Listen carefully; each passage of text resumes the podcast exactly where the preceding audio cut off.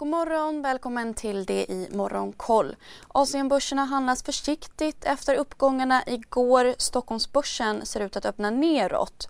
Tokyobörsen stiger nästan en halv procent, stärkt bland annat av fordonsaktier. Shanghaibörsen och Shenzhenbörsen handlas runt nollan medan Hongkongbörsen backar närmare 1 procent. Bland bolagen har resebyrån Trip.com rapporterat en förlust i det första kvartalet med hänvisning till nedstängningarna i Kina men lyfter ändå 2,5% på Hongkongbörsen.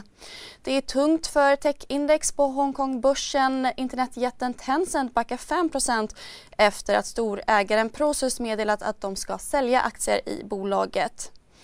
Oljepriset stiger återigen på oro för utbudsstörningar. Ledarna i världens största ekonomier, G7, som samlades igår uppger att de undersöker sätt att få ner energikostnader.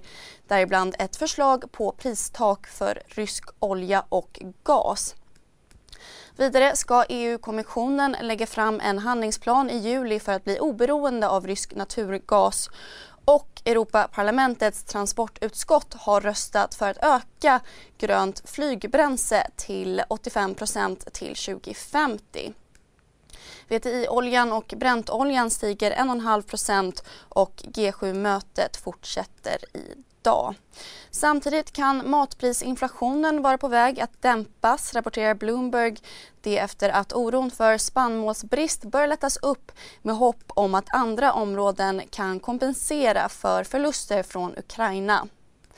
Vidare har Zimbabwe höjt styrräntan till 200 vid det högsta räntenivån i världen. Tidigare låg räntan på 80% Landet har hamnat i en svår ekonomisk kris med bland annat hyperinflation. I USA stängde Wall Street neråt igår. S&P och Nasdaq backade runt en halv procent. Energisektorn...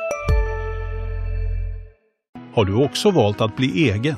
Då är det viktigt att skaffa en bra företagsförsäkring. Hos oss är alla småföretag stora och inga frågor för små. Swedeas företagsförsäkring är anpassad för mindre företag och täcker även sånt som din hemförsäkring inte täcker. Gå in på swedea.se företag och jämför själv. Sektorn däremot gick starkt med flera oljebolag i toppen. Elbilstillverkaren Polestar tappade 14,5% efter att ha rusat vid noteringen förra veckan. Nätmäklaren Robinhood handelsstoppades efter att ha rusat 14% på budrykten av kryptoplattformen FTX. Bolaget fick även en höjd rekommendation till neutral av Goldman Sachs.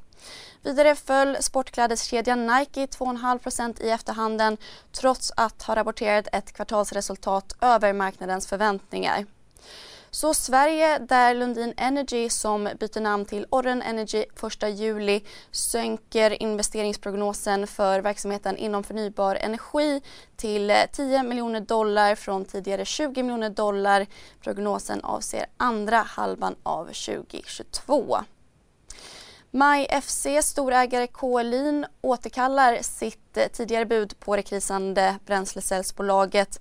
Budet som rekommenderades av styrelsen motsvarade en rabatt på 28 procent men återkallas eftersom det inte accepterats i en sån utsträckning att 90 procent av aktierna förvärvas. Och på tal om bud så inleds eh, tvångsinlösen av de sista aktierna i Momentum Software. Budgivaren Mary Bidco äger cirka 95 procent av aktierna.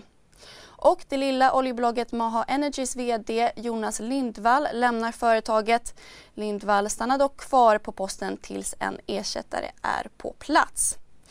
Det är ganska så få punkter på agendan idag men under morgonen släpper SCB siffror på hur den svenska detaljhandeln utvecklades i maj.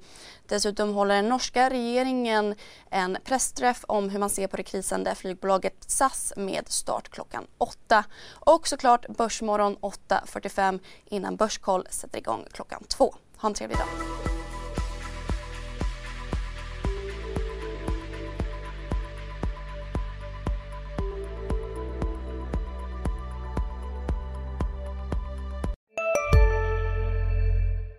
CSRD. Ännu en förkortning som väcker känslor hos företagare. Men lugn, våra rådgivare här på PWC har koll på det som din verksamhet berörs av. Från hållbarhetslösningar och nya regelverk till affärsutveckling och ansvarsfulla AI-strategier. Välkommen till PWC. Hej, Synoptik här.